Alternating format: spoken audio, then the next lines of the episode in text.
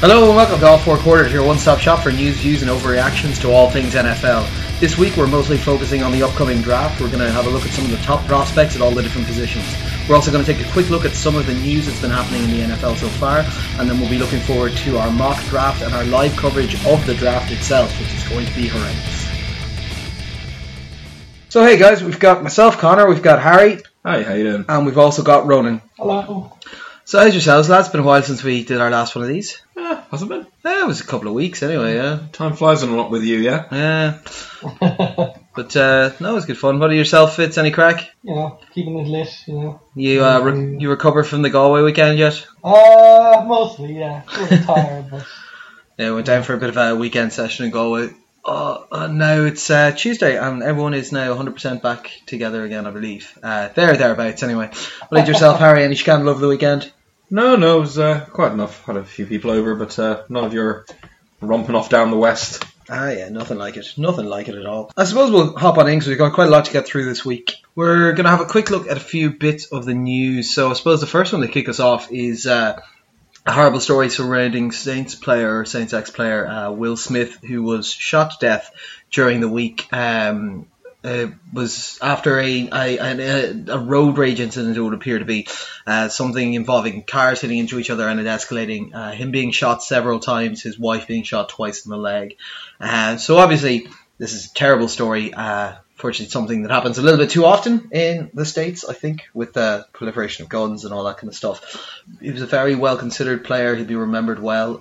Like, put it with yourself, Harry. Any thoughts on this? It's it's, it's just sad. I mean, it, it doesn't really matter how good of a player or how bad of a player he was. Obviously, he was a good player, so people I think are paying more attention to it than they would otherwise, which is in of itself. That's just how things go.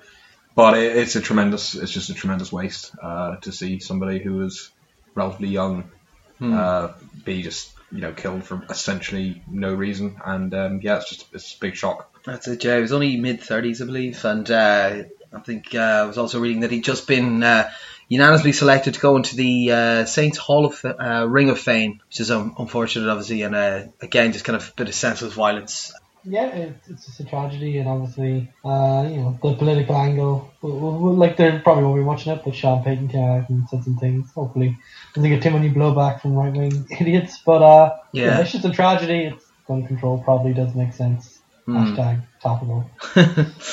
yeah, it is very much that thing of like road rage is road rage, but it's it's certain other elements that allow them to escalate in that way. And maybe it's time for a bit of introspection. We'll move on to some slightly more, po- well, I say positive news. Rule changes, exciting. Um, No, nobody's died. That's Yeah, positive for me. You that's know. a, that's a plus. Uh, so we've seen changes to well, we we've already discussed the changes to the ejection protocols. We were discussing that before they were made official. So they've passed through.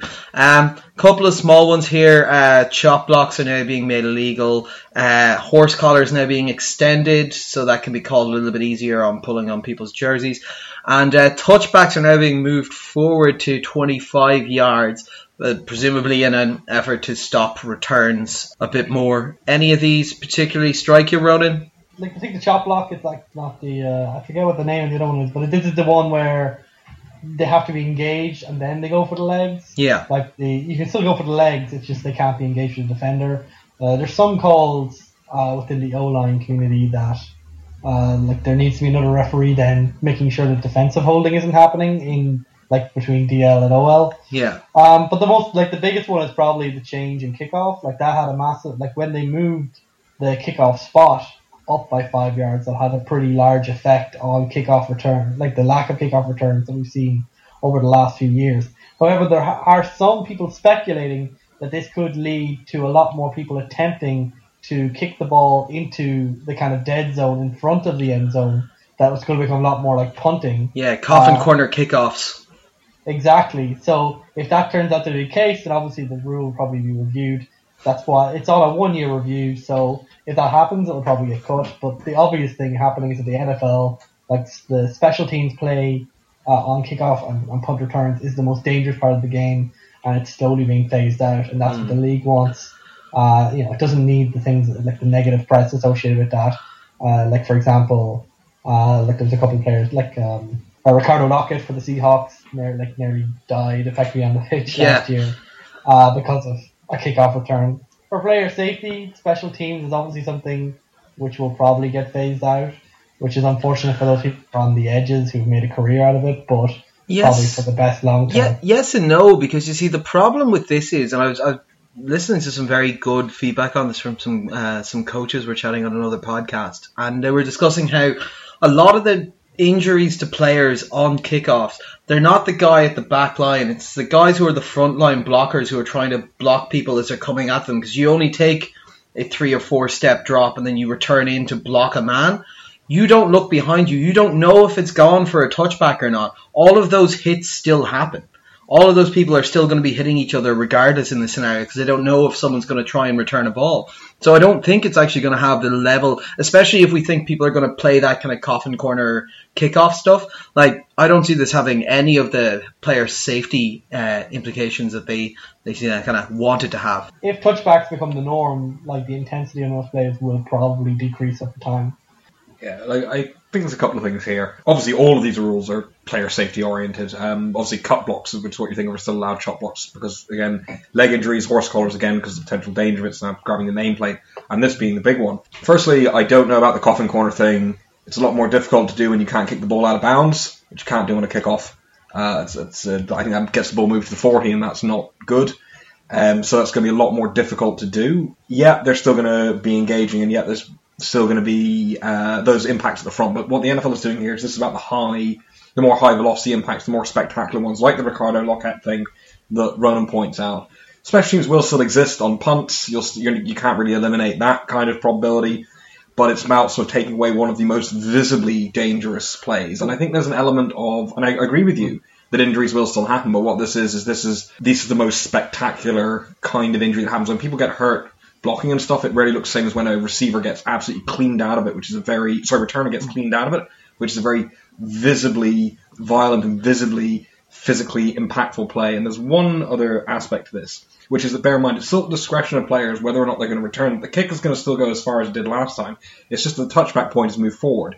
So I don't know if you're necessarily going to see that sort of um, people playing it less hard, uh, as Ronan mentioned, because particularly towards the end of games when you're def- you're, you're just trying to get Yeah. yardage, people are still going to make the decision to return the kick, like they still do with the uh, line being moved five yards forward. No, of course. And like this is the thing. I don't think anyone who is like a marginal player who's on there because of their special teams ability, because they're a returner, are going to necessarily give up a chance to return a ball uh, when their probable future career lands. But my problem is if they just want to get rid of these, why don't they just have essentially punts to start the game? Why don't they run a punt from the thirty? Why don't they just get rid of the whole kickoff scenario and just run it as a punt? I think they're doing it as a by, by degrees. I mean, I think in an ideal world, for the Sorry, NFL, kickers. From its public perspective, you know, they're trying to Well, just, you know, they're trying to reduce, but they can't just be like, right, we're just going to totally change it. So let's make incremental changes here and there, and that makes a wholesale change Mm. more acceptable. One thing I actually just want to pick up on there is you said, yeah, it's, kickoff returners are still going to try and make those plays and so on. The guys who are properly endangered by this aren't the returners. They're guys like, for example, Matthew Slater, who has been one of the best special teams players in the league for a very, very long time. He's not a returner. He's a gunner. Guys like that are the guys, or Nate Ebner would be another example for the Patriots. Those are the guys whose roster spots may now be affected by this, and it'll be interesting to see how that uh, how that plays out if this rule gets continued. I wonder if it will actually have a massive impact. Personally, I think that we'll probably still see the same amount of stuff going on that we do to a greater or lesser extent, and we'll probably still see somebody get hurt returning a kick because we will. No, of course, of course. Uh, so moving on, the next point we're going to chat about is uh, Hard Knocks has been decided. LA Rams. This can be boring as fuck, right? Well, we might see Jeff Fisher's torture dungeon. Oh yeah. we might finally see what he's got on the management to keep his job. on the on the whiteboard and blurred out, like it's blurred out. It's just like, but you can tell it's seven and nine. yeah. No, it's uh, like I just we, we say this all the time about it. We always kind of go because it's it's not, it's rarely very good teams that are on it. It's normally kind of mediocre teams. Uh, Well, that's it's by design, obviously. Because if you're in, if you've been in the playoffs last year, or you have a new coach, uh, you're excluded. So, well, no, you can still choose to do it. Yeah, but no- Oh no- well, yeah, but I don't think any like there's very few teams that would choose to do it. Every team that's been on it in the last four years has chosen. The NFL has not forced a single team so far. Yeah, but I think like the The shitty teams are also the ones that want exposure, I suppose. Sorry, LA Rams, but you suck balls. Um, I suppose it does make, theoretically make it more interesting. Because I mean, you imagine you did it with like New England or something? It would just be, oh, it'd be unwatchable because that's that's the nature of that organization. the successful organization the Chiefs as well, I imagine it wouldn't be that interesting. Now the Seahawks might because Pete Carroll's a nut job. But the idea is you have that tension, say with the Texans of that um, rebuilding thing. Now, obviously, it can backfire. Like the Atlanta season was just Well, there was, this is the thing though. Like you, you always find either players who you don't know or like bits of staff or something that you enjoy. Like there was funny bits in that, but for the most part, it just made you go, "Yeah, those Falcons are a really boring football team." Like, uh, although it was hilarious watching um the watch, watching the manager at the time go like, "We, we want to be tough. We want to be out there. We want to be fighting," and then like. One of them throws a punch and the thing's like, "You can't be fighting!" oh my! But yeah, so um, so we'll be seeing a bit more of the LA Rams. Hopefully, they pick up some players and make it a little bit more interesting because uh, it's not a huge amount of watchability on there right now. Although I suppose the whole back end of moving to a new city, that kind of stuff, um, will, will be interesting enough. Also, it's LA. Keenum, what, What what celebrities will turn up? oh dear. Um, So they got rid of Jared Cook. Actually, he would have been entertaining at least. mm, but uh, And starting fights and shit. yeah, I'm not like. I, this is the thing. As much as I kind of go, I'm not that excited. I'm definitely gonna fucking watch it. Like, cause it'll be. Oh. It'll be like, you know, I haven't seen football in five months. I'm like, look, it's almost football. OTAs.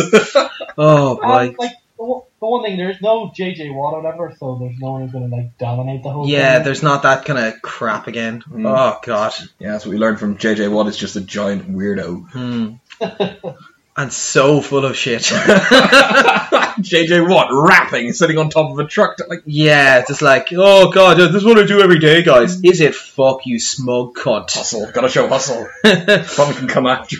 I suppose before we move on to uh, our look at some of the new players entering, we'll have a quick look at a few more free agent moves that happened since we were talking to you last. So it was a good few, but we covered off a lot of them in the last show. Um, the most recent one, I think, is probably the uh, movement of Clady to the Jets. The Jets have taken Clady and a seventh round pick off the Broncos, and the Broncos get a fifth round pick in return, and obviously get a lump of cap space freed up because I think that takes about 11 million off off their cap. Uh, Clady's not counting for that against the Jets. He's restructured as he went across, so I think he's six with a max of nine. What do you reckon, Fitz? Is this a smart move? Is this a move that allows the Jets to now try and pick up your namesake?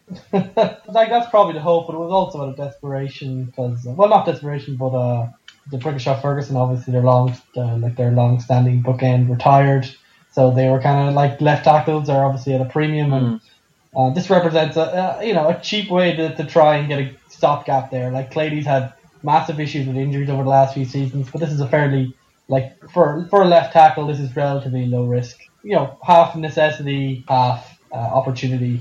Uh, like I imagine that they'll they'll probably draft an O line in the like this year and the next year Yeah. uh, because like people like Mangold are also getting like cut long in the tooth. So I think like they, they had like a good draft of O line for a long time, but there's there's changes a knock in there. And in terms of like Ryan like Fitzmagic, uh yeah, like this will probably open up some space, but I don't think it will resolve it too much. I think you know, I think they'll I think he'll eventually sign with them. That's what that Mm. team wants. That's probably what he would prefer. Yeah, no, of course. And the retirement of Brick, obviously, just big passing for those guys. He's played with them for 10 years now. He only missed one snap in the entirety of his time with them. So he played, I think it was like 1,277 snaps out of 1,278. And the one he didn't play on was a trick play where they brought in Darrell Rivas to play left tackle. Which I thought was a very interesting one to see. Uh, obviously, Brick's been there for a long time, so it's sad to see him go. Very good player. Probably could have stayed on and played, but they were looking for him to take a pay cut. And I think very similar to Megatron in that respect. He said, look, if I'm not playing at the top of my game, there's no point in me going through this. Uh, so I think he's happy to go out on top and possibly maybe looking at a couple of accolades down the road as well. We'll see. Uh, he'll definitely almost, well, he'll almost certainly be in the Jets Hall, uh, and then we'll see anything beyond that. I'm going to go to you for the next one, Harry, because he's uh, one of your boys you've been touting for years. My boy. Freddie Morris is now going to be running RB2 for Dallas behind Darren McFadden. Is this something that has you excited? Uh, no, because I hate Dallas. Uh, but uh, if I were a Dallas fan, yes, absolutely. I think Freddie Morris has shown that he can excel in his own blocking scheme. Dallas run probably the best zone blocking scheme behind some very, very good linemen. McFadden is, well, he actually had quite a good season last season, but he's not reliable. He breaks a lot. Morris is a guy who can who can uh, very easily churn out thousand yards plus given the opportunities, which he obviously wasn't last season, but we've seen him before he can. I think he's a good fit down in Dallas. But Dallas do run the ball a lot, and we saw obviously when they overloaded DeMarco Murray, obviously his decline then in Philadelphia. So I think they've still spread the load a fair bit last season between a variety of running backs. I think they're going to do something quite similar. And I think between McFadden and Morris, they've got a balance of guys who can do different things, uh, but both fit the scheme quite well. So yeah, I think that's actually a very smart move from Dallas. And um, they were able to. I'm surprised he hung around that long in free agency, to be honest Yeah. with you. But uh, no, it's it, it is actually a, a great pickup that could really really work out for them. And uh, yeah, again, like if Dallas, again, like every year, if Dallas can keep Tony Romo healthy, Dallas can go to the playoffs. Yeah, no, of course. Um, and we'll be interested to see. We'll be talking not on this one, but maybe the podcast afterwards about the potential for them to be drafting Tony Romo's replacement this year, which uh, could be an interesting move for them. Uh, the next one we're going to have a quick look at is uh, a quarterback pickup of the century. Uh, RG3 has decided he does not want a career anymore, so he's become the starting quarterback for the Cleveland Browns. He's joined on at quite a cheap rate. The staff were initially not saying that they were super pumped to have him in their building, uh, but have now since said he blew their socks off uh, when he came down and uh, did his first workout for them, and they're now planning to build the offense around them. This is also a team that I could well see picking up another quarterback in the draft. Uh, in fact, if they don't, I think they're morons, but it is the Browns. Uh, I suppose, Fitz, what are your thoughts on this RG3 move? Like I get why they did it. It's a risky move, but like they don't really have too much to lose in the quarterback, and it's insurance, I suppose. Like obviously he had a lot of talent, and he he, he like that. There's a lot of special tape on like there from like was it like three years ago, four years ago now. Like RG three. Last time we saw him on, on the field, he just he, he lost it. He didn't have any mojo. He he looked afraid to be on the field, and it's always hard to get back to what he was. Like it'll be impo- I think I don't think it'll work. I don't think it'll work out, but I don't think it will matter for the Browns because they will draft their quarterback in the future. uh, Yeah. this year. Well, even if it's not, even if they do somehow skip it in, in the early rounds, as we talk about early, uh, probably talk about next week. Uh, I still reckon they'll pick someone up who will probably be at RG3 uh, at some point this season. I think the idea is he. I think he's the fall guy, honestly, uh, for someone else to develop behind. Yeah, no, entirely could be. And then the final one. Henne, The final one that we've got is kind of uh, it's another quarterback one, but it's not a trade. It's a nearly happened trade that's still possibly still going to happen, but people are now not sure if it's going to happen. The 49ers have been looking to try and get rid of Colin Kaepernick for a while. They had a slight problem when it got to April, and he was guaranteed $15 million because he ain't worth $15 million. The Broncos were reportedly very interested in him, but only if they could offset and have uh, the 49ers pay 5 million of that contract, or if he was to renegotiate the contract entirely with them. He has said no, he does not want that. The 49ers have said no, we're not going to pay 5 million to have him not on our roster. So that's currently not happening. A lot of the rumor mill is that with Clady's salary gone, they can now look at this and offer a little bit more, if not meeting all that 5 million. I don't know. It seems like desperation stuff out of the Broncos for me for like this, this pursuit of like because they've pursued Osweiler, who we talked about last week, and I don't think any of think is the hottest you know quarterback in the league. Uh, Kaepernick is a chap who, while he's had some success in the past, has been terrible for two seasons, and they've signed Mark Sanchez. I don't know. I'm starting to lose a bit of faith here. What are you? What, what are your take on this, Harry? Don't sleep on the Sanchez on this one. Genuinely, um, like with that defense. And we've seen a good defense lead Mark Sanchez to the playoffs before because kill me. Yeah, it, it is a bit. And I mean, like San Francisco, like everyone sort of fucked this up. Kaepernick just doesn't seem to want to do anything. San Francisco dicked around essentially until uh, the sort of uh, the, the guaranteed money kicked in, which made no sense because Chip Kelly, because San Francisco's front office, because everything we know hmm. about Trent Baalke, Jed York. The Broncos just don't don't want to overpay, which is totally understandable. But that's the quarterback market. If you want to get someone on the cheap, it's not going to happen. Look at what Ryan Fitzpatrick is demanding for having a pretty hmm. solid season. In fact, why didn't the Broncos try to sign Fitzpatrick? I think I think they've already they've already said that he's too pricey for them. See, this is what I mean. They- They're trying to catch somebody on the cheap, but it just isn't going to happen in this market. The thing is, Kaepernick is, and I can't blame him in some ways, is perfectly happy to stay in San Fran, compete with, remember, Blaine Gabbert for a starting role, and Who he, collect. his- sorry, who, who he lost the starting role yeah, to. I, I know that, but I'm saying like Blaine Gabbert is somebody you can probably win the starting role back from if you in any way regain your ability to play football, Hmm. and also just collect his money. Kind of a difficult situation because I don't think Kaepernick really cares where he is as long as he gets paid, um, and neither team particularly wants to pay him. So you just reach this impasse, and somebody's got to basically somebody's got to blink. It's not as if San Fran hold all the cards here, which they should do because the Broncos' situation at quarterback is non-existent. It's that San Francisco, I think, while they're sort of trying to offload Kaepernick, I think in a way they're also sort of not that keen on it uh, if it costs them anything because then they're basically Yeah. they lose any depth they may have had at quarterback or any potential from that, or a guy who could potentially work out in Chip Kelly's system, and they're stuck with Blaine Gabbert, and I don't even know. I've heard a lot of talk about the idea that if the 49ers get a quarterback in the draft, then they will immediately trade Kaepernick and happily take a fourth round pick from him. Uh, get his money off the books, get him shifted to someone else, and get an extra player in the third or fourth round. What are your What do you reckon on that? Sounds a bit Kevin Costner to me, but uh, No, because there's no second round picks involved. well, yeah, like like that's always it's always possible, but the big stumbling block is the cash and like basically telling like saying okay trade him like you need like this sounds like the kind of thing that someone needs to budge and it's gonna have to be the Broncos and I don't think they are. I, I just don't think there's any teams that are like uh, interested in that in paying in paying that much for someone who just I don't think I don't think I think most of the league isn't that interested in. I think the Broncos were literally just kind of like, look, our defense is so good that we can build it. Like we can basically do what we what they did in San Francisco uh, for those first few years where we covered up by having a good defense. Like, yeah, I, I don't see it happening. Fair enough. Like my, my, my, my, my only thinking on that, and you know that way, if you think about anything for long enough, you can start to think of reasons why. If they were to unload him and then they've got a role with Blaine Gabbert and then get someone, that means that they're then exposed to that quarterback market that is heavily inflated and they don't want to be there with six million being paid for someone to play somewhere else. If they have someone else in their house that they know is only going to cost them four million uh, for the next four years, they can have them sit behind Blaine for a year, or you know that rudimentary four games before Blaine gets benched. Uh, they don't need to worry about spending five million because having seven to eight million tied up in a quarterback position is not the worst scenario to be in. But having twenty-two million tied up in a position where seven of that is going to cover someone else's wages at another team, I think that's an issue. And that actually, surprisingly enough, brings us on nicely to the next section where we're going to start looking from position to position through all the different spots that will be coming up in this year's draft. So I suppose, uh, given what our discussions were on some of those free agent bits, our best bet would probably be to start off uh, at the quarterback position and have a look at what uh, what we think the main prospects coming out are and what we think the best options would be for, for teams looking in the draft.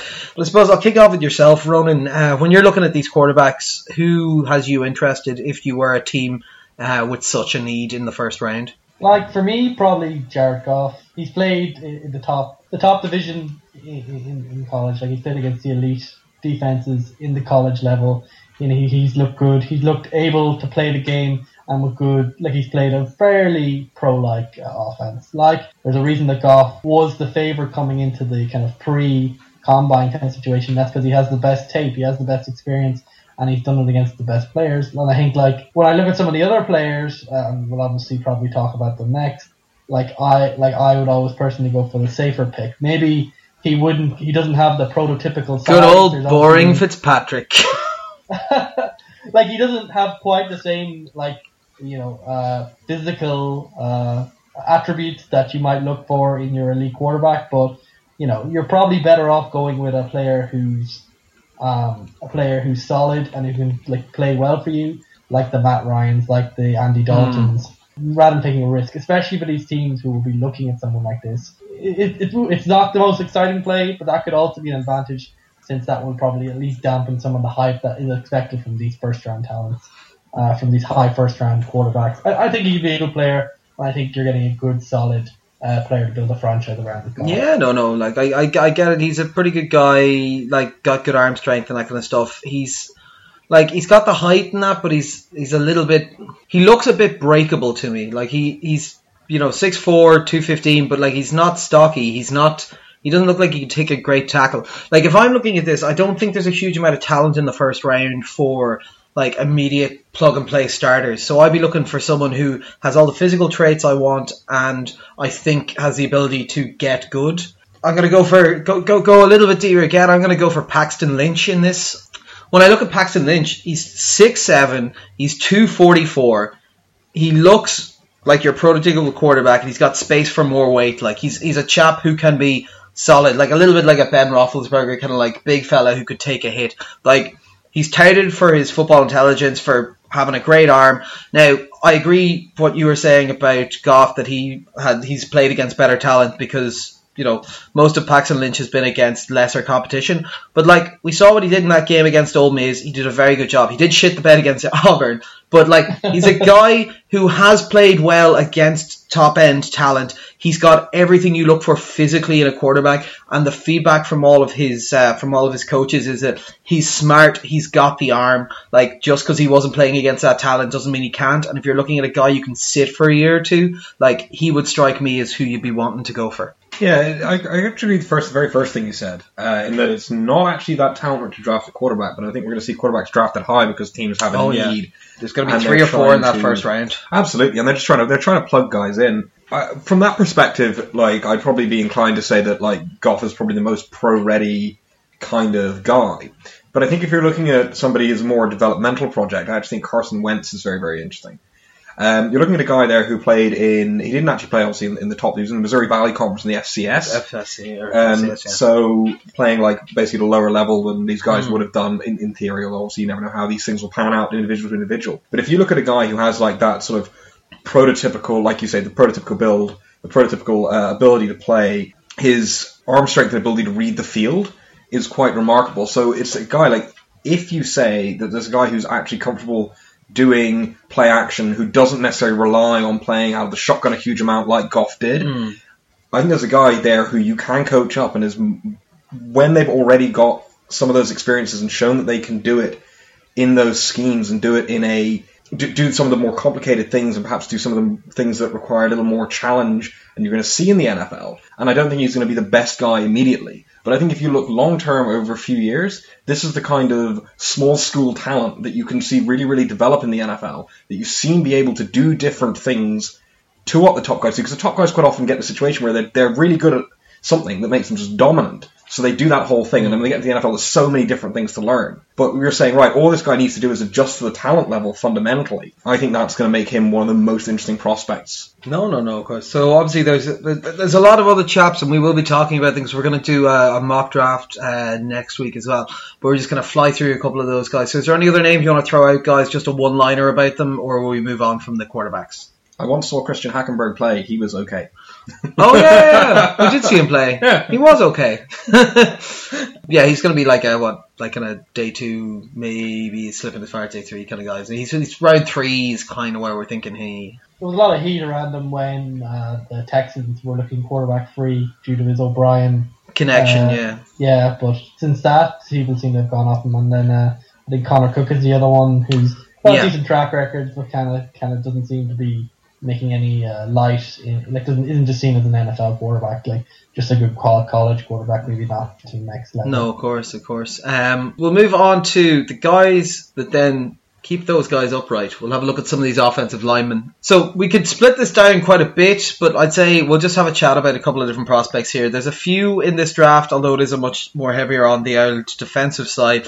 Um, I'll throw a couple of names out here, and Ronan, if you want to pick one of them and give us a bit of a lowdown on them. Uh, the top four or five I've got on mine across the offensive line are Laremy Tunsil from Ole Miss, uh, Ronnie Stanley, Notre Dame, John Conklin, or Jack Conklin from Michigan State, uh, Taylor Decker from Ohio State, and Ryan Kelly from Alabama. Is there any of them guys that kind of stood out to you? Well, like I'll take the boring pick again and, and talk about Tunsil.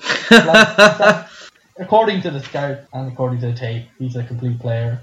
He's like he's been comped to Tyron Smith, obviously the uh, Dallas uh, bookend, and he's he kind of seen as a plug and play left tackle who should be able to make it there. Now, obviously, we've seen in the past that these uh, that these uh, offensive tackles taken in the first round, taken at the top of the draft, don't turn out quite the way they are. Obviously, Connor, you're quite familiar with that with Eric Fisher. yeah. Um, that year there was some debate between him and Joeckel, but this year, the, like it's Tunsil is the only one that people are really talking about. He's seen as a complete player, ready to plug and play and ready to protect uh, blind side. Like there's not really much more to say than you know, he does his job well because offensive linemen, Hmm. you know, they don't do a very sexy job. There's no real sexy statistics. They're Yeah, no, of course. doing Like your job well. I would, I would have, I, like, I do have some concerns. Obviously, he's got a bit of a hist- injury history. Uh, he's missed several games for several different things: knee injury, ankle injury, uh, a couple of bits like that, which would concern you. And he was arrested in college for an assault case involving his father, but the charges were dropped. Maybe that's a plus for some of the coaches, who can really tap into those daddy issues and get them to fight in the field.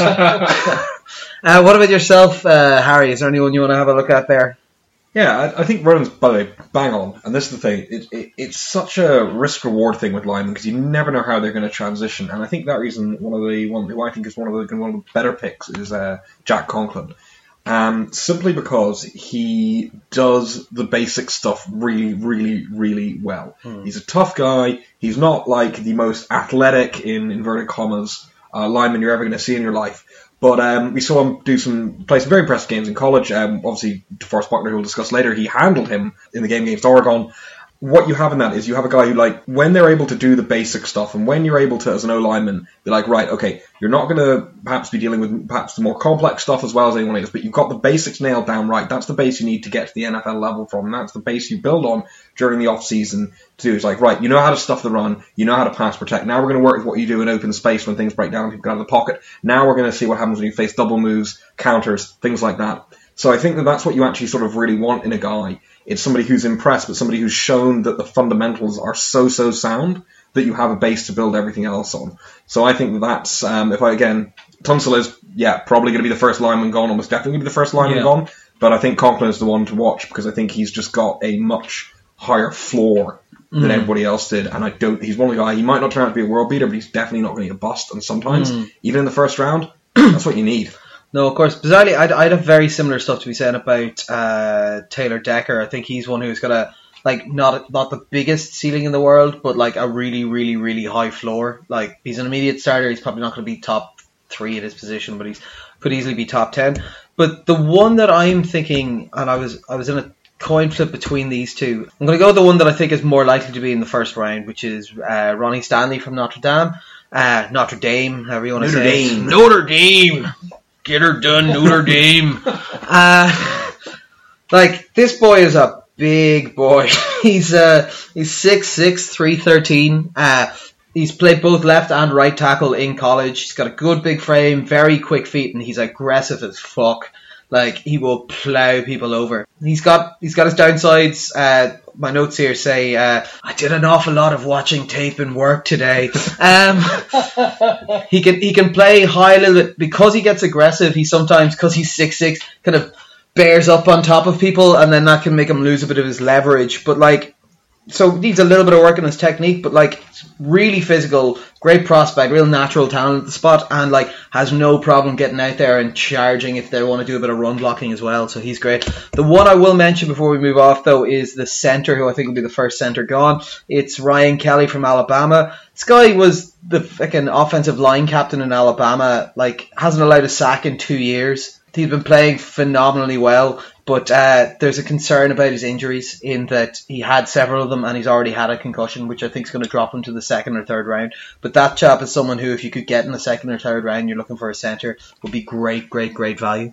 Um, what we actually what we'll do is finish out the offense first. So we'll look at uh, wide receivers and tight ends, and then we'll take a quick look at running backs, and then we'll shift over to the defensive side because that's one that gets a little bit more fiddly with some people transitioning from ends to outside linebackers and, and back and whatnot. Uh, so wide receivers, there's a couple in this. There's also I, I could only really see one tight end who might make it into the first round. At that, I don't think he will. Uh, Harry, do you have anyone you want to kick us off with on this? Well, since Ronan's been being boring when given the first, so I'm going to be a little more interesting. I'm going to talk about the tight end, Henry Hunter. I assume you're talking about Henry Hunter. Yeah.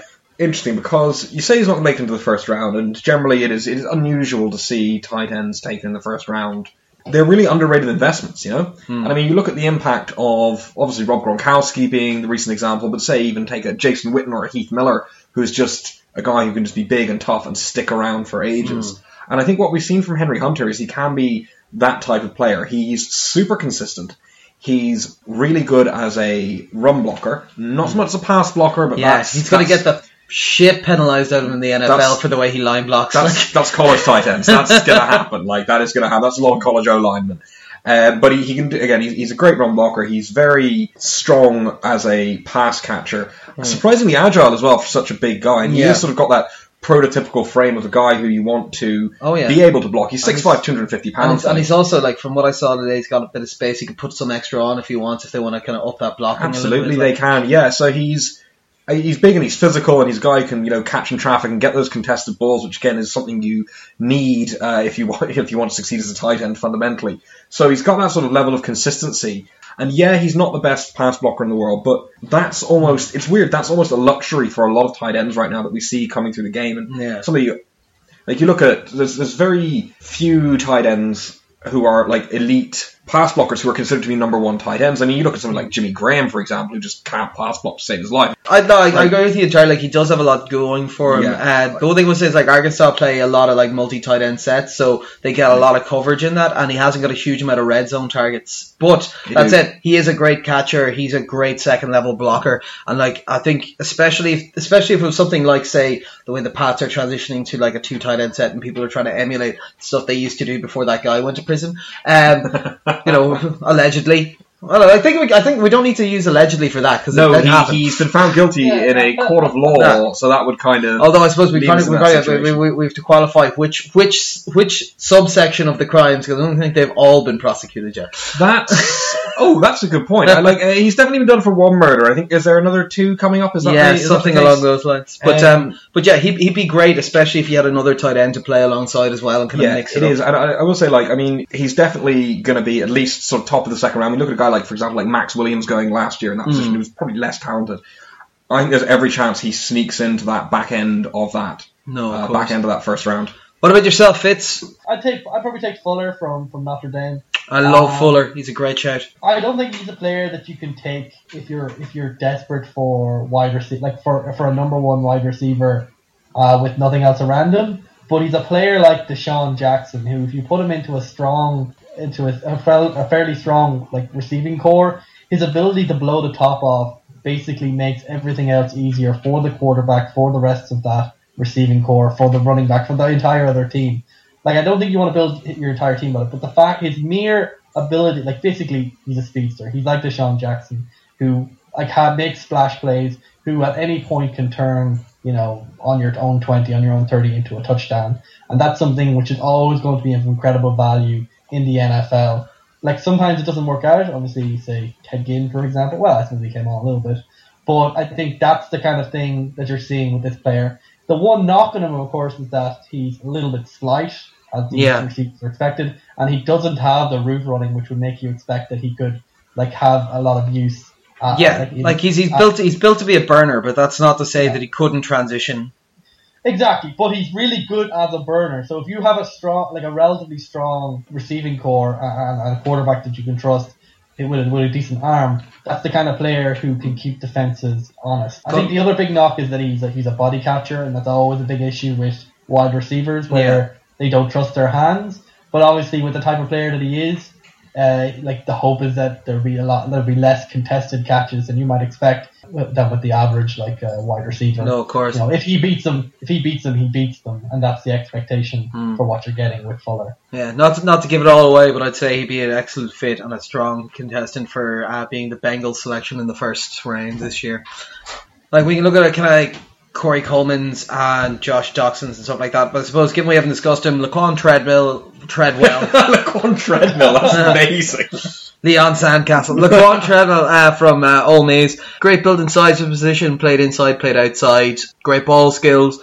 He doesn't have the top end speed like say the the likes of your Will Fuller has, but um, and again similar similar thing. He didn't use all the the whole of the route tree at Ole Miss like they have a cut down version. Um, so there's some work needed there. He's a he's a straight up baller. Like he is he is a number one wide receiver waiting to happen. Uh, he has all those skills. He, in fact, and this is this is rarely a complaint you have about a wide receiver. He plays too physically, like a full on Steve Smith style. Like he's going to draw some penalties because he's good at high pointing. He's a good physical player. He jumps and he shoves people out of the way at the end of games if he needs to to try and get balls. So he'll need to work on that. But like, yeah, I think strong candidate needs some work. But like, I think he is the best wide receiver uh, available in this draft at the moment. Yeah. Yeah, so I suppose the last section we're going to have a little look at then on the offense is going to be the uh, running back position. We'll see what we make of this. There was a couple of very interesting uh, prospects, some very confusing prospects uh, in this one. So I've got the top four I've got on my list anyway are uh, Ezekiel Elliott, Derrick Henry, Alex Collins, and Devontae Booker. Yeah, um, well, since I took the other Henry, I'll go with Derrick Henry as well. Um, Divisive. yeah, I know, right? Uh, I would It's- fucking love to have this guy. If I was a coach, I would love to have this guy. fucking bruiser, isn't he? he just He reminds me of watching like a mid '90s football. bruiser. He's everything like Art Blunt would be if like Art Blunt was good at football. uh, no, he's he, he's a workhorse. He's so powerful between the tackles, and he's quick. He's quick for a big guy, and you, that's perfect. That is exactly what you want. He's got top end speed, and he's reasonably good acceler- in acceleration as well. There are still problems. He is still a bit too sort of head down, North kind side, of north yeah. south kind of guy. He needs to get a bit more intelligent, like sort of following his blockers and reading things. And when he gets to the second level, what do you do in the secondary or against linebackers who've dropped uh, into hook zones? I think his general approach This- is bowl them over because he's 200 and fucking 47 Exactly, ball him pounds. over, but that you know, NFL, it's it's, it's a different ball game. But this is the kind of guy that you you need. This kind of player in your offense. You need a guy who can grind the ball. Well, most teams do need or want a guy who can do that. And when you've got a guy who has exceptional size and exceptional speed, and has also shown exceptional durability um, throughout his college career, despite having uh, a ridiculous amount of touches, he's managed to you know he's managed to avoid sort of breaking down in any significant way that's the kind of guy you bring that in. That's going to solidify your offense. It's just such a nice piece to have as a number one running back because you can then right. We've got everything else going on for us, but we've also got now something that can just bang up the middle, something we can build it around. Not in the sense of everything goes around him, but like everything works so much better that isn't a banger when you have a banger. And when you have a banger who is in and of themselves, I said banger like 17 times, such a threat themselves to bowl over a guy or just break out north south because of that speed and because of that strength he has, that's fantastic. I think he's probably not the most intriguing prospect in the draft, but he's definitely but he, he fills a role that so many teams need. He's going to go high, I think, um, and he's going to pretty much be successful if he's behind in any way of a decent defensive line. No, of course, of course. Uh, Fitz, I'll let you take the second one on this one. the consensus number, like there's another consensus number one here. It's obviously Zeke Elliott. Like the hype around this fella is getting ridiculous at this point. Yeah. Uh, pe- people saying, "Oh, if Dallas gets him, he'll have a Hall of Fame career" or some like other uh, ridiculous. Buried like third on the depth chart. he had an amazing career, like at Ohio, like he uh, for the Buckeyes. Like he, he, he basically he's the kind of he's a home he's a home run hitter combined with someone who's really physical. Like he's physical as hell. He's always someone who is willing to get physical, get like lead with the shoulder while obviously keeping the rock safe, and absolutely like tearing it up. But has the like has the jump cut, has the pace to actually be like when he gets a hole, take it to the end zone. Like I think it's the kind of all round. He seems to have like by all accounts, like most coaches, like most of the coaches on tape suggest that he's decent in pass protection, that he's a decent pass catcher, which is a major bonus these days uh, for running back. Like that's the one thing that the coaches are always complaining about for these kind of elite running back prospects. Uh, they're no good in the in, in, in the pass game, but by all accounts, he's seen as a, if not at least at least very good at that aspect of the game. Like the only question about him is that he played a lot in college. He has a lot, like a lot of miles on the clock. You know, you have to worry for running backs that that's the kind of thing where, like, if we're going to build a franchise around this guy and he is the kind of player that you would do that, is he going to be able to last his rookie contract? Like, maybe you just want someone who can last for a rookie contract, but that's the kind of only worry that you would really have that when someone has played as much as he has, that there's inevitably going to be the wear tear. But if he if he holds up, uh, then there's no reason that he can't be an elite prospect uh, in the NFL. I suppose I'll take the third guy here now. I um I initially had Alex Collins as my third, but uh, I've moved on from him mostly because so he, he looks good, good strong player, averaging five point seven a carry, but he fumbled a shit ton in college, and I think that's basically a no go as it stands for, for players coming in, especially given that the, holes they're trying to run through and the guys who are trying to knock that ball out are bigger and tougher than they are in college. I still think he'll be good. I think he can get better on that stuff, but I think it's going to scare off prospects. So I'm going to look at Devontae Booker from Utah. Thought he's a very interesting prospect. Some of what you were saying there about uh, is true of this chap as well. He's got a lot of miles on the clock. Great stocky, low to the ground builds, good acceleration, blows through tackles rather than shying from contact, which is something I always like to see. He's fast, but he doesn't have home run speed. If he gets into the secondary, he's going to go a good distance, but he's not going to turn on the jets and suddenly score a score a touchdown. He's a bit weak in pass protection, so he needs work there. The main knock on him is that he's older, so he's 24 and he's got a lot of miles on the clock. Now, if I remember correctly, I don't have it written down here. I need to check this. I'm pretty certain he had one of the most ridiculous seasons I've ever read about of something in the region. Now, I think it was it was might have been his senior year in high school before he went to college. Something in the region of like 2,700 yards on the ground and 40 touchdowns. Like the guys ran a lot. So there's a lot on the clock, and he is 24 years old. I think he's a very interesting prospect, but potentially quite a risky one. Uh, Didn't he didn't he fumble a lot last year as well? uh, he might have done. I didn't really see that much when I was watching today, but as I was saying, it's kind of I was going through a lot of people today. Like I had them very close, but Six at the moment, last year. yeah, six fumbles, which is grand because I think Alex Collins has something like 24 over the last two years. Uh, which is just despicable. But yeah, so I'd, I'd go with him. There's a couple of other people that'll be down there, but I think for the most part, it's moved to it being tail end of the second and into the third. The people are mostly looking at running backs now, so that's uh, it's a sad time for them for their first deal. But if you do very well, you can still get paid. Uh, let's move to the defensive side of the ball, will we, lads? We start up front and move backwards from there. We'll go uh, D line to start. I'll let you kick this one off, Fitz. Uh, so like ends, tackles, uh, hybrids, whatever you like. Uh, who's who's taking your fancy? Yeah, like I'll take uh, tackles first, and I'll take. Uh, let me see if I can pronounce this correct. Nekindishe, uh, Nikidin Dishe. Uh, you know, Oh, Robert, yeah, Robert Big Bob, Big Bob. Big, Big Bob Nickemdiche from Ole Miss. Nekindishe. Yeah, I, like I kept, I kept trying to. I think the I think the N is silent on those names. I think Oh, it's Kimdiche. Kimdiche or something like that. Yeah. Hang on. Um, but yeah, like Do not Google how to pronounce that. It'll be a lie and it'll be hilarious. Steve. well, this is player like someone who probably plays in the three technique, who is a is disruptive from the middle. This is the kind of player who you put in the middle because they get to the quarterback from the middle. Like he started as a defensive end, he was moved inside, and his entire like the entire tape on him is disruption, disruption, disruption. The reason I kind of focus in on him is because he's been linked with the Seahawks a bit. He, he, he like this is the kind of player that we're looking for with all the losses that we had in the defensive. Roland, surely the Seahawks should be looking at someone for their offensive line. Uh, yeah, but they don't really care. Supposed to just run around and pull some bullshit out of his ass? Like,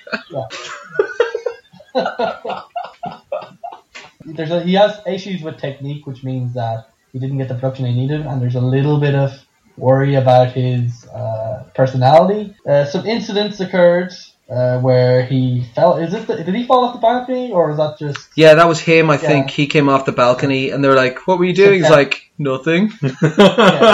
So, and they found synthetic marijuana. So there are obviously character issues there, but for a team in the lower first, or perhaps if he's unlucky in the top of the second round, this is the kind of player who has all the prototypical physical dimensions that you would want for someone like uh, a Geno Atkins or a Sharrif Floyd, who can make disruptive plays from the inside, who can collapse the pocket. There's issues there. There's definitely character issues. There's definitely some issues with technique. But if you're looking for if you're looking for a project who could really be like a disruptive in like later year one, year two for a team who already has good defensive talent, I think he's someone you should definitely take a look at. Fair enough, Harry. Uh, tackles or ends? Who would you like on your line? well, let's just go with another tackle. Just I don't think the DMs probably discuss afterwards. Maybe that it's interesting. Kimdich's probably the most talented tackle, but he's gonna fall because of those character concerns. He might not. He might not go in the first, which is weird. But somebody's gonna get an absolute bargain on him, and if he can, yeah. if he can uh, avoid uh, Josh Gordoning himself, uh, i.e., doing very little wrong but getting banned forever, he'll be he'll be good. Um, I think because of that sort of again those concerns about him, I think Sean Robinson is going to be the probably the first defensive tackle off the board. Plays in Alabama. We've seen Alabama produce great lineman under Nick Saban. Um, he's just a big, strong guy. He's a fantastic run stuffing tackler. He's a guy who can just clog up the middle and just prevent guys from breaking outside or getting past them. And that's what, again, this is the most important thing you need. He can also generate a pretty good push against the against the pass. So he's got good strength. He's got good technique there. He hasn't played a huge amount, which could be in his favor or could not be in his favor. You know, Hmm. maybe he hasn't been put through the full uh, mill that we sometimes players are in college. But um, he does have the strength and power to do that. Now there are some concerns about him in terms of like what would he do again facing more uh, complex blocking schemes that he's seen, and there are some issues with like how he holds his body in terms of getting leverage and generating what he needs to. This is a guy who, again, I know I said this before, it's so boring, like, but he's a guy when you've got a guy who does that really solid stuff well on the line, be it offense or defense. That's the guy you think you can coach up very easily and get to that next level. And I think he's just got those physical talents and he's got that run stuffing ability that I think is going to probably leave him being the first defensive tackle uh, off the board in this draft. Now, I, I had the similar stuff, but I, I had him dropping down my board a little bit on the basis that he hadn't played as much. That I said, excellent, very flexible because he played across the line his time, great size and build, but his draft ability is based on physical potential rather than his college production. I only have him about three spots behind this guy on my board. I've got Sheldon Rankin from Louisville going ahead of him. The tape on this guy at the Senior Bowl drills was something else. He destroyed everyone who came near him, flattened them. Uh, some people thought it was a potential problem because he seemed to be very angry, very angry at all the people. red flags. He's a big run stuffer who needs a bit of technique work, and his snap anticipation's not 100% there. But he's agile for a 300 pounder. Like he is a quick guy. He had two interceptions, I think, last year, which is not really something you get from a 300 pound nose tackle all that often. He's got a good motor. I think he'll fit nicely into a 4-3 as a tackle. Uh, I don't think like he's too small really for people in 3-4s to be looking at him, which cuts down his draft ability. But I think he's got the motor and he's got the physicality and he's got that kind of side to side flexibility for running kind of different different kind of crashing schemes and stuff that I think uh, I think that he's going to do very well. That said, I've only got him three places ahead of of uh, Robinson on my board. Um, I like him. I say, I say this is about the size thing. I know that's been a concern about him. He's, he's six foot one, just under three hundred pounds, right? Um, Aaron Donald is six foot nothing and two hundred eighty five. yeah, like- He's if they can teach this guy to pass rush a bit more effectively, Oh, he yeah. could. If he can work his agility, he could definitely be a no, that's or of applying his agility. Yeah. has. Yeah, he could be. He could be a really, really good player. So we'll have we look now. We'll swing over to some DNs. We'll try and fly through these a bit quicker because I know everyone loves line talk. DeForest Buckner from Oregon because I, I know Fitz likes the easy ones, so I'll give Fitz Joey Bosa. DeForest Buckner from Oregon. He's three four prospect. Something that stood out to me actually because he's the only one I think I've got before like 28 on my list here that's actually played in the 3-4. Nearly all of them played 4-3. He led the Pac-12 in sacks in 2014. He's 6'7", 290. Like, he has a big end. The height is actually an issue some people have. I think it might cost him a bit of leverage, but like, he's got a motor, he's quick. He needs a bit of technique for getting off blocks. He's kind of got two moves. He's a big physical monster. He's got the mindset. He's got that kind of ball sniffing ability. Sorry, Oh my the God. ball sniffing ability to let him lead the Pac-12 in sacks. But uh, ball sniffing and sacks, like I just realised we talk about the weirdest sport in the world. But uh, but yeah, DeForest Buckner, I have him going in the top ten. Fitz, go talk about Joey Bosa. I think as the process has gone on, I think his stock has fallen a bit. Like at the beginning of this process, people were talking about him as a, a top, uh, like a number one, a potential number one, number two pick. I think his stock is starting to fall a little bit because he's a great player. He had good, he's had great production, but he, lacks that little bit of physicality, a little bit of speed, twitchiness that people expect from that type of like the very top for a defensive prospect.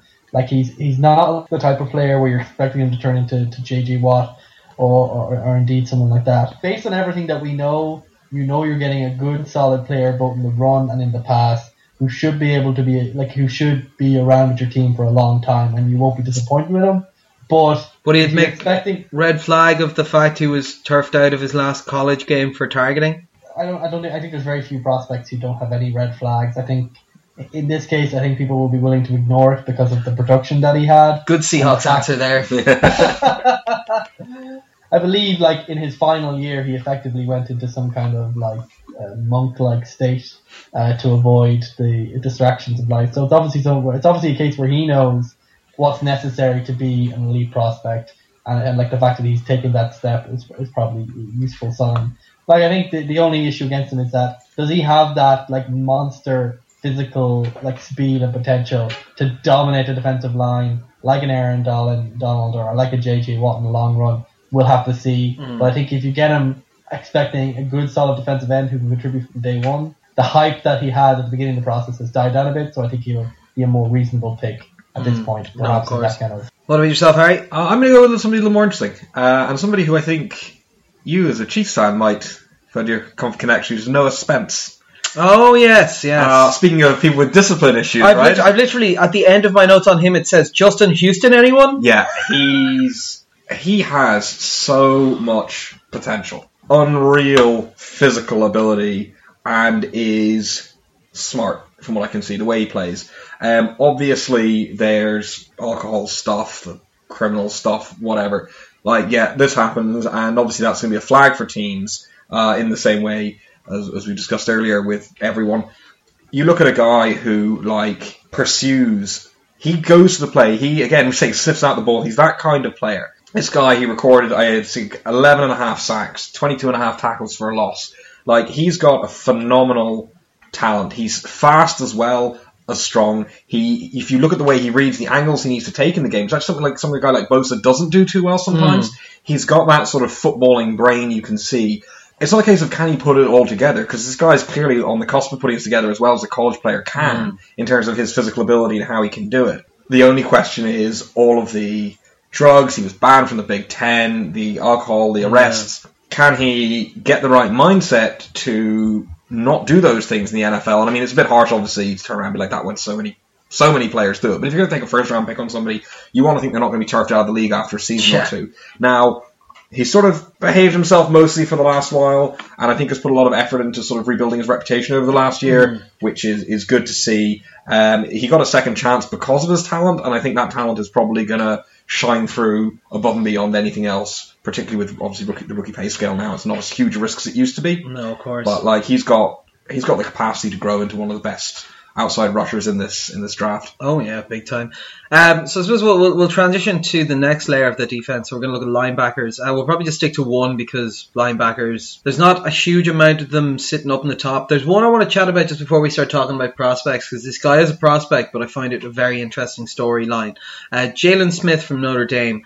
Very interesting. He's suffered an ACL injury and will probably miss the entirety of his rookie season, all of 2016. But he's still coming into the draft, and people still expect him to be bottom of the first, top of the second, because he's that freaky an athlete. Is it strange in this day and age with the worries about injuries and everything that people are still going, "Well, look, this guy might miss an entire season, but it's worth probably either the top of the second round for to pick this guy up when he's going to spend the first year recovering. You're not sure if he's going to have the same speed and, and skill. Like he does, he's meant to have great reaction speeds, great football IQ, a massive, massive tackler. Like occasionally lost it in pass coverage, but was just a monster in the game. As, as clearly shown by he doesn't have one of his legs, and they still reckon he's a first or second round talent. Have, have you guys read much about this guy? Have you seen much of his tape or anything? Um, seen a bit, and what impresses me is his ability to move. His for such a big, strong guy, his he can change direction. He gets to the edge, like he knows what moves to make to get around guys and get himself into the right position to get leverage.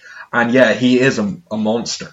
And at the end of the day, yeah, he's injured. He's going to miss the season. Look, I mean, you're always taking a risk on play your player not getting injured, so it's not like it's like a. I know it's kind of weird, but it's not like it's a sure thing that they're going to make it. No, of course. This guy, you know what? You, So didn't I, didn't I read you out the list of the players? Yeah. Oh no, that was Fitz. I read Fitz No. out a list, list of the first round players from the 2012, the, the, the year the Chiefs had the first overall pick. Read through the list and he's like, oh, okay, so like three of those guys are good. Exactly. Yeah. like I mean, you see that. So what you're looking at here is it's yeah, it's a it's still a gamble. It's a one, and when you talent always speaks in the end in these situations, and I think that's what we're going to see with Smith. Like every pick is a gamble. This is worth it, and yeah, okay. The teams who are absolutely right now need it aren't going to be able to take him, but as a pick for a team that's already relatively mm. well set, this is perfect, especially if he falls into the second. Oh, that's it. Like, but yeah. So I suppose Fitz, do you want to tell us about Myles Jack? or do you have Yeah, a, well- do you have another linebacker you'd like to tell us about? Well, no, if you're going to invite me, and it, thematically fits when we're talking about the effect that injury has on the prospects' draft chances. Obviously, Myles Jack is going off a meniscus tear, uh, which is a very variable type of injury, and like the way, like the medicals in his case will probably play a large part in terms of how his draft uh, stock ends up going. Like in terms of his actual play, he's he's kind of considered to be yeah, like a top end player in terms of in terms of his actual technique and his willingness to play the game. He's very good. The knock on him is obviously his size. He's seen as one of these tweener players. yeah. traditionally end up getting knocked down the draft board because of that.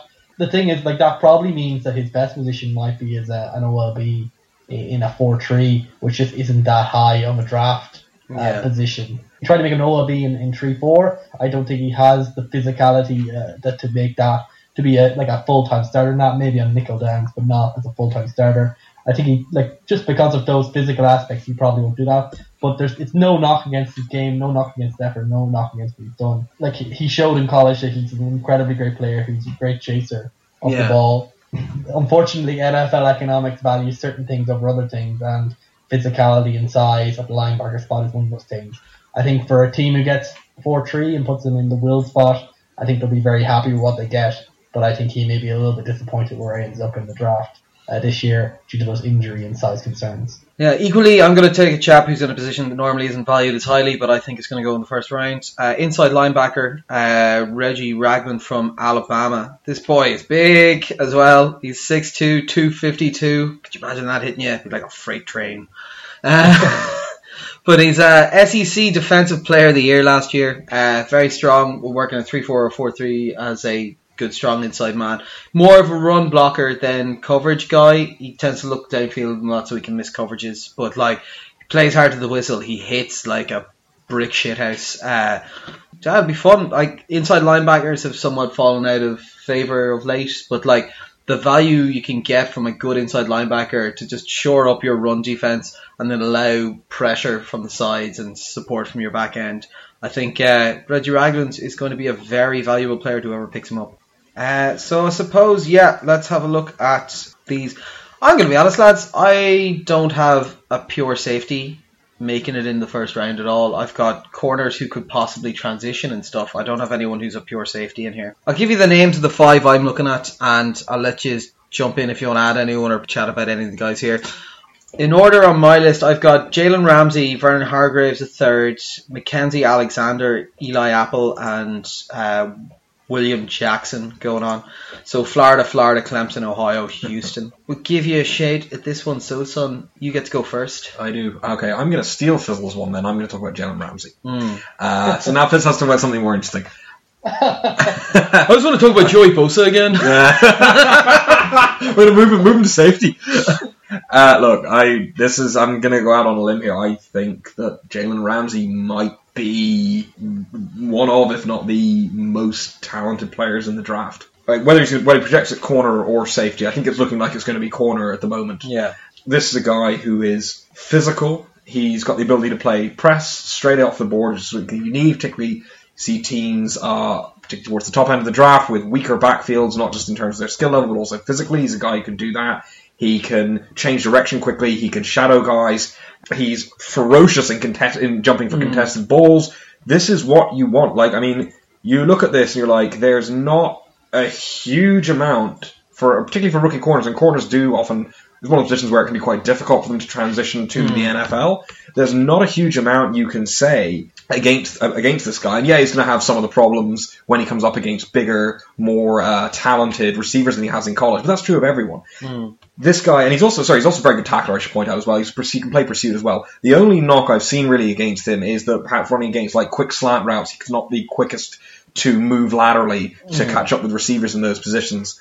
This guy has so much potential to play not only like to play all of the aspects of cornerback, but a guy who on top of that is a ferocious ball as well, a guy who can get the ball to stick to his hands. Not only can he cover guys, this is a guy who can make plays as well.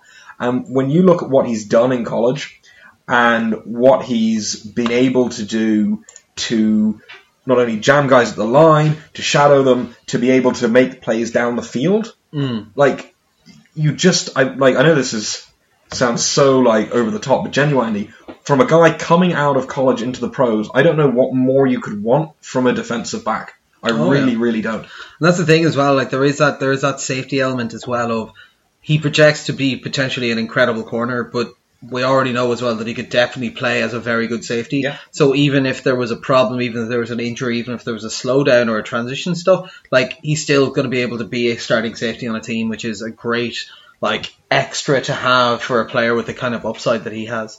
Um, Fitz, what about yourself? Who would you be taking? So I'll talk about Hargreaves, uh, and like this is a kind of like basically he's kind of seen uh, a quick Twitch athlete like who basically uh, like plays with athleticism, who plays who, who can like basically overwhelm the lesser opponent, uh, lesser opponents, and competes with everything he has. He's a smaller cornerback, and obviously as a Seattle fan, that's the kind of thing where it's unlikely, even if he dropped all the way down there, that he would make it there. But obviously in the past, that we've seen that those kind of smaller cornerbacks do there like like especially because in the last few years we have seen a move towards uh, more speedy uh, what, like wide receivers, partly in response to the emergence of these larger cornerbacks. Um, so I think like you have someone here who is kind of smaller uh, but incredibly competitive. So what you're kind of hoping there is that the competitiveness is sufficient that his ability to get to the ball, his ability to make plays, will overcome what is obviously a problem because when if up against the very elite wide receivers, they do have the kind of physicality where a good cornerback, even if they're very good, can be beaten by that type of player.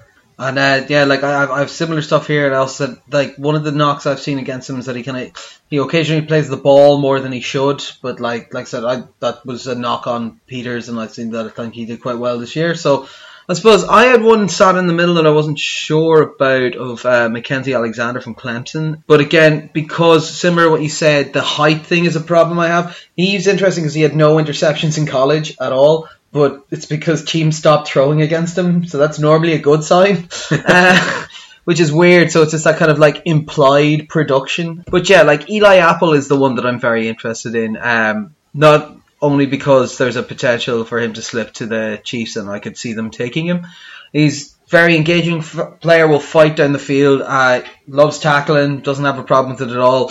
I've got a big note to him. He'll need to relax his hands in the NFL, or penalties will fly. He fights very physically. Uh, so probably a good match for replacing Sean Smith. Uh, but. Uh, yeah, what I've got then is uh, good size, good speed, but needs a lot of polish. Like he's a scrapper, but he's not a finished product. Uh, and I don't necessarily see that as the worst thing. I think guys who come out as finished products sometimes take less well to coaching. They feel that they've made it when they get to the NFL rather than seeing it as a continuum. We've seen it with a lot of prospects over the years.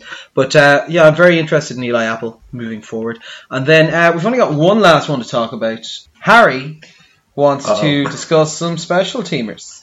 I do, I do, and uh, I just want to, you know, I think it's worth discussing because it's it's quite in this day and age anyway. After we've seen it in the past, Sebastian Janikowski or whoever that punter was that the Jags took ahead of Russell Wilson.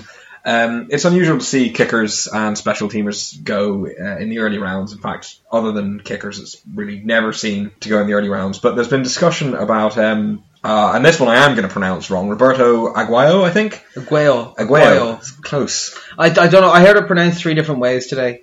You made me watch fucking tape of a fucking kicker, right? Uh, I say you made me. You said you wanted to talk about this kicker, so I looked at tape of a kicker. Wow, well, I, I really admire your dedication. Uh, thank you, Connor. It's unusual to see people discussing taking a kicker early, um, even second or third round, which is what's being discussed. This guy has, I think he's never missed from under 40 yards. Yeah. He's shown that he can make them from, from longer distances, although had a, in a, in a, a- inconsistent over his seasons in terms of how well he's yeah, done he, he, he had one season, I think, where he missed five, Yeah. and then he's missed a sum total of seven over a three-year. Exactly. Yeah, I think Period I think he only missed one field goal last year, but I think in his junior year he missed five from long range. Yeah. But it's clearly he's, he's cleaned up that part of his game. Uh, he's got a very high, uh, very high touchback percentage again, which speaks to a guy of having a strong leg, which is what you need. And that's a um, That's a percentage that's increased year on year as he's gone through his college career. So you can see he's been working on his technique and working on his strength. Like you have a problem in the league for a couple of teams. We saw it when kickers got injured this season. The backups brought in were not of quality, and we saw some new. Some of the starters were not of Yeah, quality. okay. uh, how are the Jags and Steelers feeling? I don't know. But like this is the sort of guy who you know you can draft him. Kickers are cheap, and he could stick around for ten plus seasons and just be your solution. There. Who do you think would be the person? Because I've seen him projected for like third, fourth round. Who do you think are going to be the team to pick him up? Ooh, that's see, that's interesting. There's so many bits and bobs that could basically his situation is there's a team that well there are team, multiple teams that have a need for him, but it is going to obviously come second to other needs. So it'll depend on mm. who is still there at that point when we're going into into those rounds. I could see it being a team like Pittsburgh or like Jacksonville who have struggled to get production out of that position um, over over the last little while. But like I mean, it would you be look at so fucking Jacksonville to pick a kicker in the third round. it would be so Jacksonville to pick a kicker in the third round, but Jacksonville are actually looking like they might be okay this year. I think the way to look at it is, is there are a few teams that are set at kicker, that have their guy, that this is going to be their guy moving forward. Um, like, you know, obviously your, your Gostkowski, I think Cairo Santos has settled in for you guys, Hauschka for the Seahawks, Brandon McManus, um, Blair Walsh, despite his miss, would be another example. Justin Tucker, you've got loads of guys that, but any team that doesn't have that, and finds themselves in a position where the, they have a need, but the guy that can fit that need isn't isn't that good, or they're, they can wait another round for him. There's a whole bunch of teams that could jump on this guy. And even in third or fourth round, if you bring him in and have him have a competition with your kicker and he wins, great. He loses, oh well, you lost a third or fourth round pick. Yeah. Not that big of a deal. But he's The one, definitely the one thing be. that I spotted as well, which is surprising, is that um, because because it all works on incrementals as well for minimum salaries.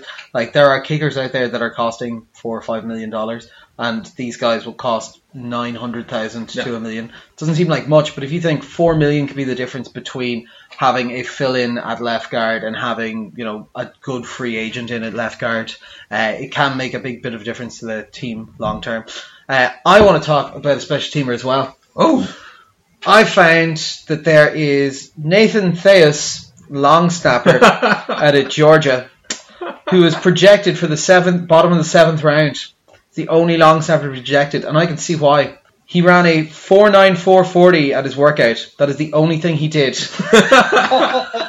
They keep chasing chasing the punts. It's, uh, it's good. But look, now you want to talk about destiny. His hometown is Jacksonville. oh, there you go. Big boy, Just, six uh, six three two forty three, and he can run a four nine four. I can see why he's seventh round material.